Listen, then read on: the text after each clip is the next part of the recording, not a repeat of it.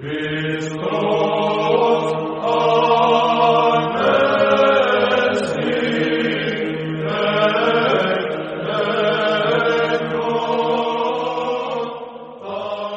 Ανέστη αγαπητοί μας ακροατές. Χαίρετε και καλωσορίσατε στο ραδιοφωνικό πρόγραμμα «Η Φωνή της Ορθοδοξίας» που σας παρουσιάζει η Ορθόδοξη Χριστιανική Ένωση υπό την αιγίδα της Ιεράς Αρχιεπισκοπής Αυστραλίας. Μεταξύ άλλων θα ακούσετε διδαχές από την Αγία Γραφή, σκέψεις από πατερικά κείμενα και βίους Αγίων. Καλή σας ακρόαση.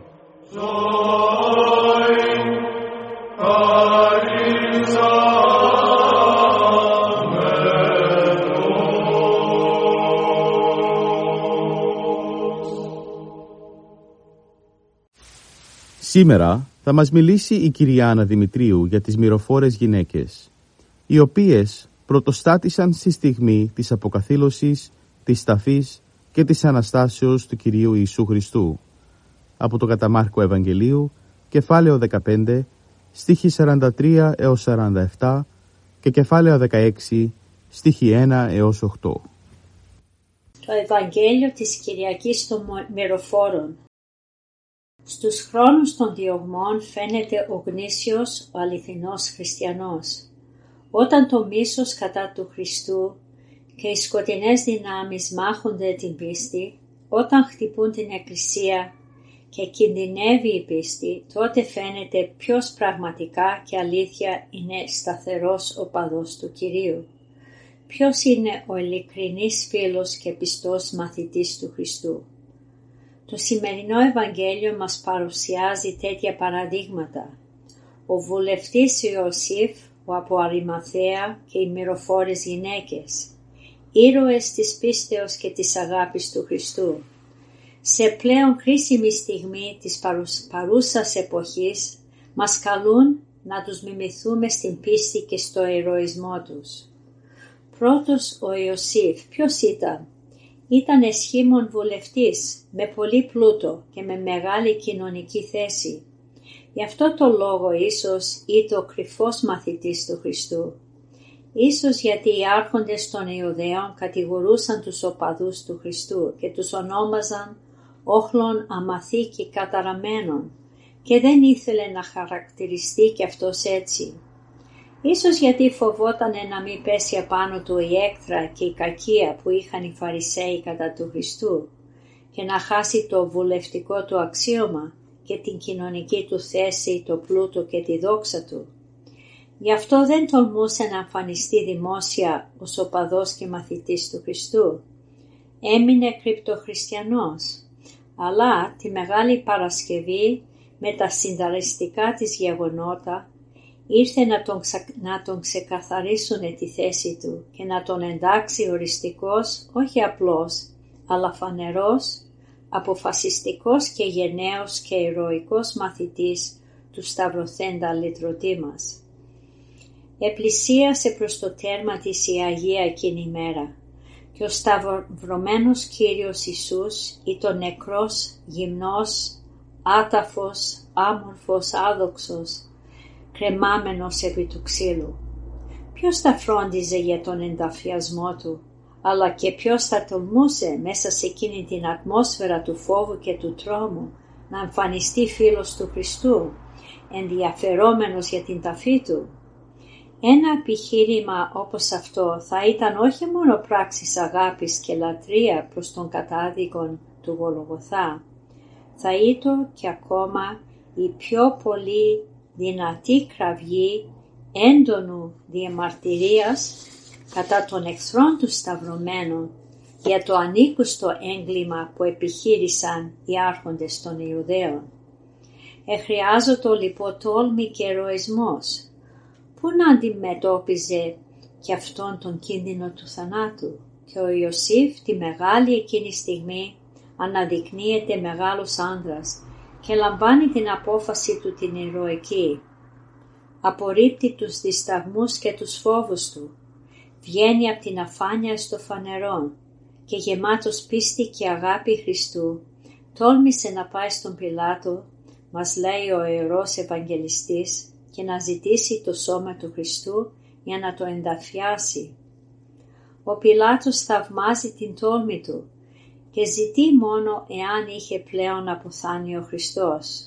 Όταν άκουσε ότι ήδη ήταν νεκρός, τότε εδόρισε στον Ιωσήφ το σώμα του Ιησού. Και ο Ιωσήφ αποφασιστικός πλέον μαθητής του Χριστού, μαζί με τον Νικόδημο, προβαίνουν στην ταφή του Κυρίου και του διδασκάλους τους. Αγόρασε καθαρό συντόνι, τον ετήληξε και τον έβαλε μέσα, μέσα στο μνημείο το κενό και σφράγιζε το μνημείο με λίθον. Με τις δυνατές αυτές τιμές και με τη βαθιά ευλάβεια έθαψαν οι δύο ηρωικοί άντρες στο σώμα του Κυρίου. Κανένας άλλος δεν παρακολουθούσε τη ταφή παρά μόνο μερικές ευλαβείς γυναίκες, μεταξύ των οποίων ήταν η Μαρία η Μαγδαληνή και η Μαρία η του Ιωσή. Και έτσι έλαβαν οριστική ενώπιον του Χριστού θέση ο Ιωσήφ και ο Νικόδημος, γιατί αναδείχθηκαν πλέον στην κρίσιμη περίσταση πραγματικοί και γνήσιοι μαθητές του και αξιώθηκαν τη μεγάλη τιμή να ανταφιάσουν το Σταυρωθέντα Κύριον και Θεό και να συνδεθούν τα ονόματά τους με τα μεγάλα γεγονότα της σωτηρίας μας. Αυτό που συνέβη με τον Ιωσήφ συμβαίνει και με όλους εμάς. Το περιβάλλον μας πολλές φορές είναι ασεβής και αμαρτωλό και πολλές φορές μας επηρεάζει. Και ένα πνεύμα κοσμικό, πνεύμα φόβου, τρόμου και δηλίας, πνεύμα ματαιοφροσύνης και καινοδοξία μας περιπέζει για, για την θρησκευτικότητά μας. Μας πρόχνει πολλές φορές να κρύψουμε την πίστη μας και να αποφύγουμε την ομολογία τη χριστιανική. Αλλά έρχονται και σε μας όπως και στον Ιωσήφ εκείνες οι μεγάλες στιγμές ιερές που μας καλούν να αφήσουμε τους φόβους και τις επιφυλάξεις μας και να άρουμε αποφασιστικά το σταυρό μας, να δείξουμε ότι είμαστε και ότι αξίζει να λεγόμαστε χριστιανοί πιστοί και αφοσιωμένοι στον εσταυρωμένο Κύριο. Όπως και ο Ιωσήφ και ο Νικόδημος, έτσι και οι μυροφόρες γυναίκες. Πράγματι ήταν ηρωικές αυτές οι γυναίκες. Βέβαια πολλοί θεωρούσαν ότι οι γυναίκες είναι το ασθενέστερο σχέβος, όπως τις, τις χαρακτηρίζει ο Απόστολος Πέτρος. Κατά τη φύση τους όμως, αδύνατες και δειλές, όταν όμως τους εμπνέει και τους καθοδηγεί η πίστη και η αγάπη του Χριστού, όταν έχουν τον Κύριο μέσα τους, αυτές οι ίδιες οι γυναίκες ζούνε και αναπνέουν και κινούνται και δρούν με το πνεύμα και τη χάρη του Χριστού. Τότε οι ασθενές και οι δειλές υπάρξεις γίνονται μεγάλες προσωπικότητες. Πραγματική ηρωίδα, εισάξια του ανδρός και υπερβάλλει ακόμα και τον άντρα στην αυταπάρνηση και την τόλμη και την αυτοθυσία, όπως το απέδειξαν με την ηρωική τους πράξη οι μυροφόρες γυναίκες του σημερινού Ιερού Ευαγγέλιου. Μέσα σε αυτήν την ατμόσφαιρα του φόβου και του τρόμου ζούσανε και αυτές όπως και οι Απόστολοι κατά τις ημέρες των παθών του Χριστού και διέτρεχαν οι ίδιες κίνδυνο. Κι όμως το καθήκον τους της αγάπης και της λατρείας του Χριστού τους έφερε στο Γολογοθά κατά τη σταύρωσή του μαζί με την Παναγία Μητέρα του Κυρίου και τώρα τους οδηγεί στο τάφο για να λείψουμε με μοίρα το πανάχραντο σώμα του διδασκάλου τους. Αγόρασαν αρώματα και πήγανε να λείψουν τον Χριστό. Έρχονται πριν ξημερώσει καλά καλά για να εκφράσουν το πόνο τους, να εκδηλώσουν την βαθύτατη, το, τον βαθύτατο σεβασμό τους να εναποθετήσουν παρά τους πόδας του νεκρού πλέον διδασκάλου τη λατρεία των ψυχών τους, να τον αλείψουν με τα μοίρα, να τον ράνουν με τα θερμά δάκρυά τους. Μόνο ένα πρόβλημα σκέφτονται καθώς βαδίζουν προς το τάφο. Ποιος θα κινήσει το λίθο; Οι αποφάσεις τους δείχνουν ότι ήταν ηρωικές ψυχές και δεν υποχωρούν. Βαδίζουν λοιπόν ολόταχώς προς τον τάφο και βλέπουν τον λίθο και κελισμένον κατά του μνημείου τη θύρα ανοιχτή, τον τάφο κενό. Και ενώ περίμεναν τον Χριστό νεκρόν, τον βρήκανε αναστημένο. Ακούνε από το στόμα του αγγέλου το μεγάλο μήνυμα της Αναστάσεως του Κυρίου. Γνωρίζω ποιον ζητείτε, τους λέει ο άγγελος, ίσον των, των Ναζαρανών, των εσταυρωμένων. Δεν είναι εδώ, ανέστη.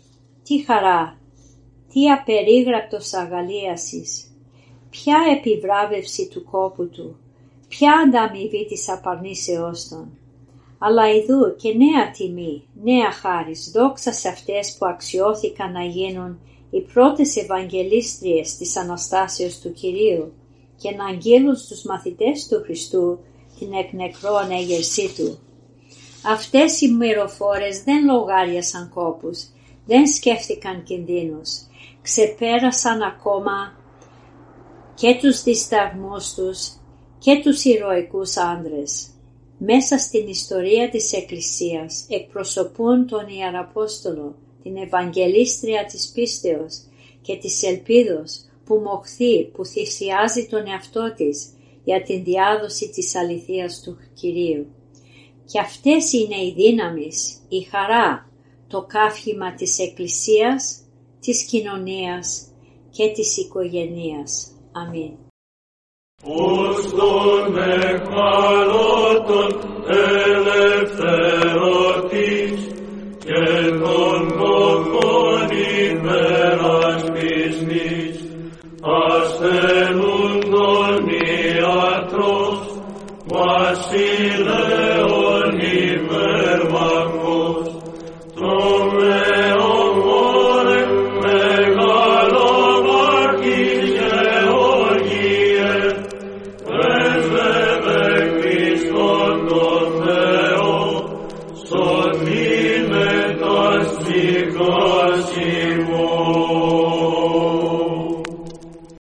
Επίκαιρα θέματα. Κυριακή των μυροφόρων γυναικών αφιερώνουμε τις επόμενες σκέψεις προς τιμή τους. Στο πρόσωπο των Αγίων Μυροφόρων φαίνεται το μεγαλείο της γυναικείας ψυχής. Μεγαλείο γιατί επέλεξαν διδάσκαλό τους τον Ιησού Χριστό και δόθηκαν ανεπιφύλακτα με ευλάβεια και αφοσίωση. Μεγαλείο γιατί αφήνοντας κατά μέρος κάθε νόμιμη απασχόληση τον ακολούθησαν. Μεγαλείο γιατί όχι απλώς ακολούθησαν αλλά και διακόνησαν. Ήταν από τις ψυχές που δεν ζουν από την αλήθεια αλλά ζουν για την αλήθεια. Μεγαλείο των μυροφόρων γιατί τόλμησαν να σταθούν δίπλα στο σταυρό του Χριστού. Στιτές και ολόρθες δεν λύγησαν. Πόνεσαν αλλά δεν μικροψύχησαν. Πόνεσαν αλλά δεν εγκατέλειψαν. Μυροφόρες γυναίκες που θα τις βρεις διακριτικά αλλά δυναμικά πάντα κάτω από έναν υψωμένο σταυρό. Μεγαλείο των μυροφόρων γιατί δεν ένιωσαν πως η αποστολή τους τελείωσε μόνο κάτω στο σταυρό αλλά εθεώρουν που τίθεται.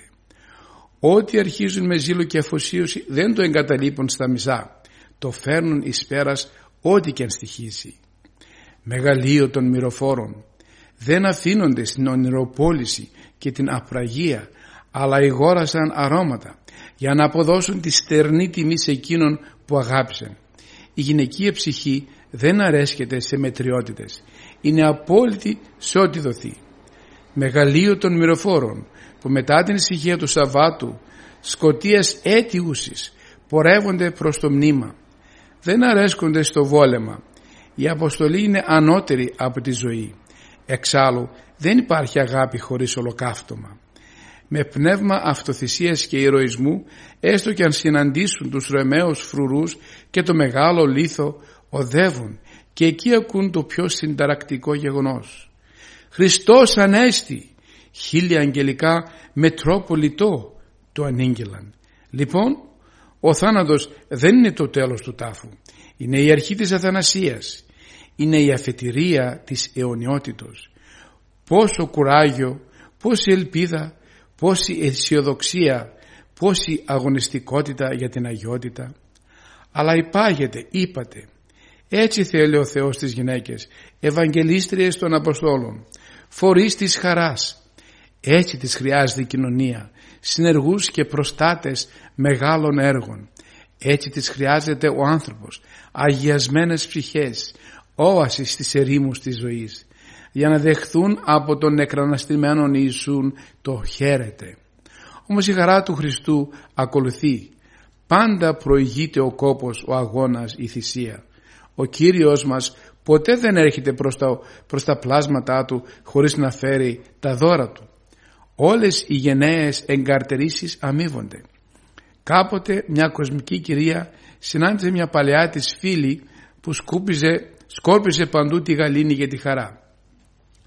Θα έδαινα όλον τον κόσμο για να αποκτήσω τη χαρά σου της είπε. Τόσο μου στήχησε και εμένα ήταν η απάντηση, η, η απάντησή της. Χαρά της μυροφόρου ψυχής που αρχίζει από τη γη για να μην τελειώνει ποτέ στον ουρανό. Χαρά το δώρο της Αναστάσεως. Χαρά η αμοιβή της. Χαρά η αδελφή της προσφοράς. Χαρά η κόρη της αγάπης. Χαρά το τρόπιο της νίκης. Χαρά το τραγούδι των μυροφόρων. Πόση όμως έλλειψη και πόση ανάγκη σήμερα. Χαίρεται μια θρησκεία σε μια λέξη.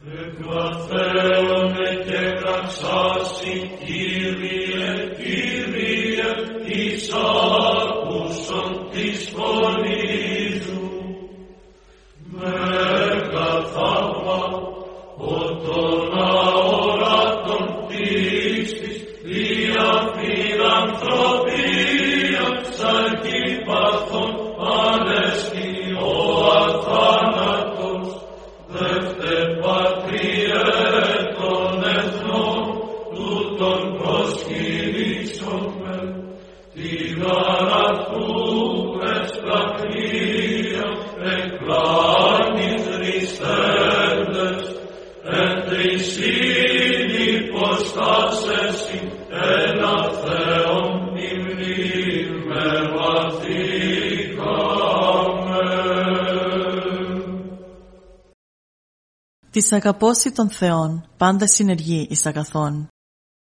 Η καθημερινή ζωή των ανθρώπων παρουσιάζει και ευχάριστα γεγονότα, αλλά και δυσάριστα πολλά. Γι' αυτό και υπάρχουν πάντοτε άνθρωποι που χαίρουν για τα ευτυχισμένα περιστατικά της ζωής τους, ενώ άλλοι λυπούνται και απογοητεύονται όταν συναντούν αποτυχίες. Πρέπει όμως πολύ να προσέξουμε την πολύτιμη διαβεβαίωση του Αποστόλου Παύλου ότι «της αγαπώση των Θεών πάντα συνεργεί εις αγαθών».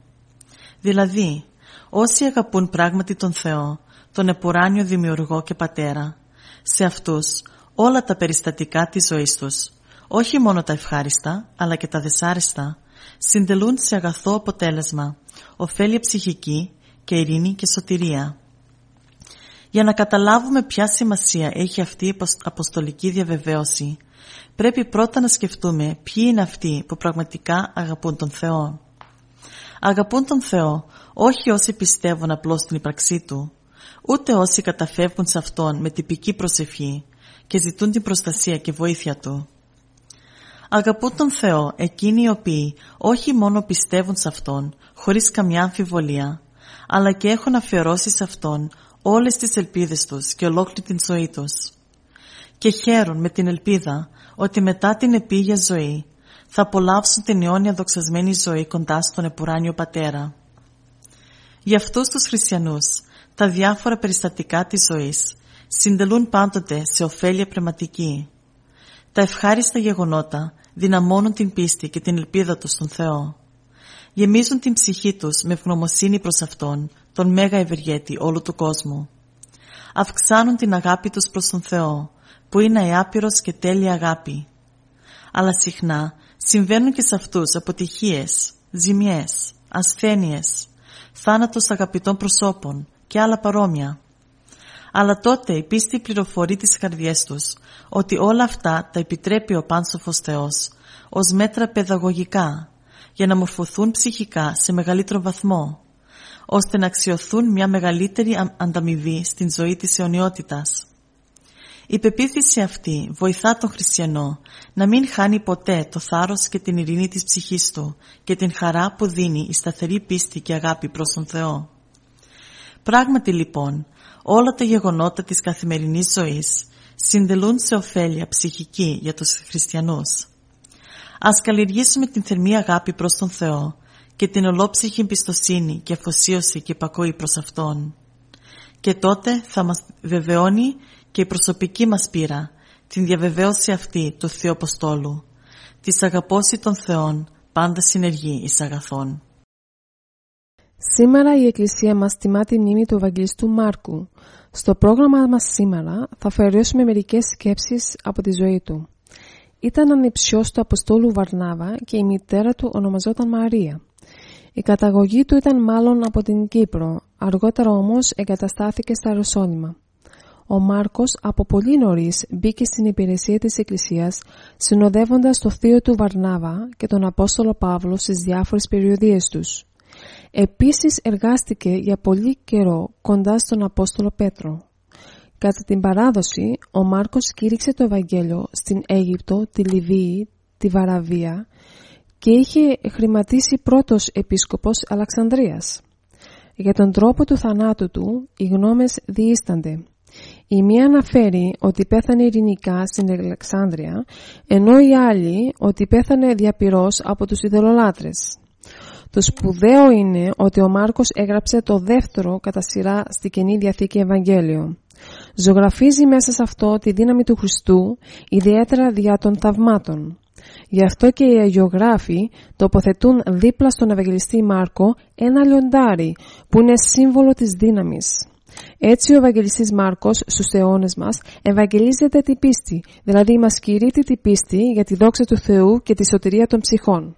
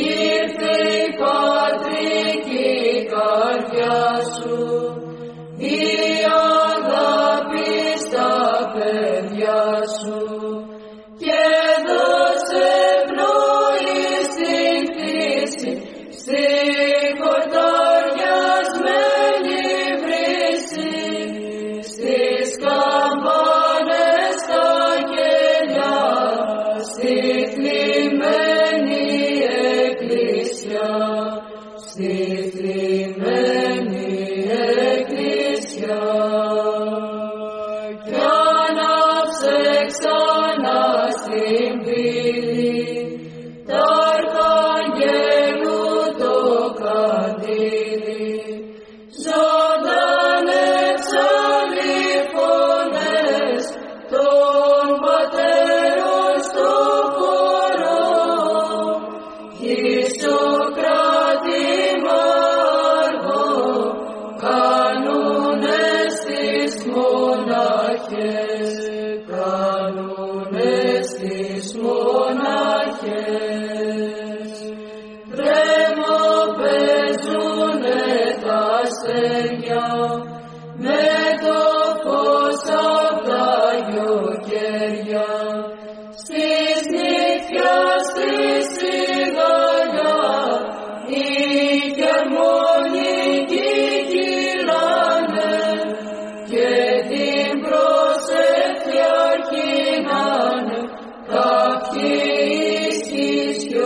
Lord.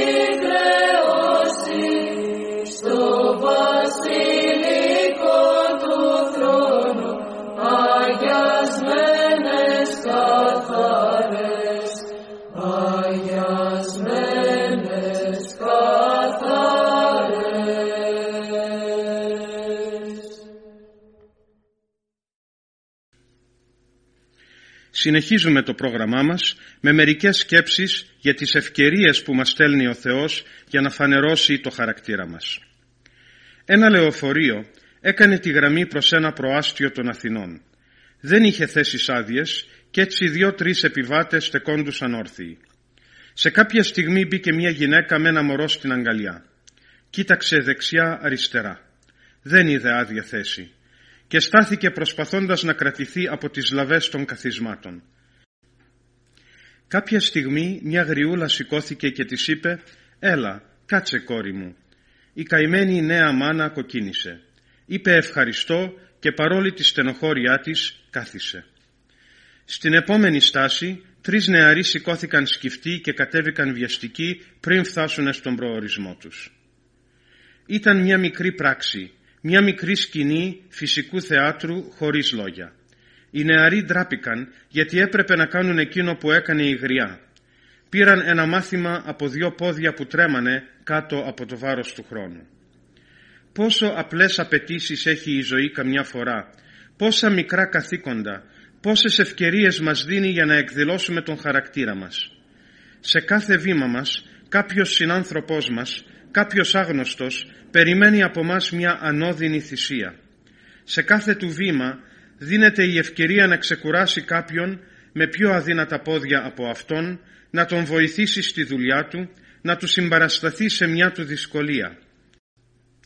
Αν δεν τις προσπεράσουμε, αν δεν τις αφήσουμε να πάνε χαμένες όλες αυτές τις ευκαιρίες, θα φανερώσουμε την άδολη αγάπη μας, ένα αίσθημα χρέους και σεβασμού στον διπλανό μας. Και ας μην λησμονούμε ότι ίσως την επόμενη ημέρα, γιατί όχι την επόμενη στιγμή, χρειαστούμε εμείς ένα κάθισμα, ένα χαμόγελο, ένα λόγο ενθαρρυντικό, ένα χέρι μέσα στο δικό μας. Τέτοιος είναι ο δρόμος της ζωής, γεμάτος χρέη που εξοφλούνται όταν υπάρχει καλή ανατροφή και αμέσως μεταβάλλονται σε κεφάλαιο που κατατίθεται στον λογαριασμό τους στην τράπεζα του ουρανού.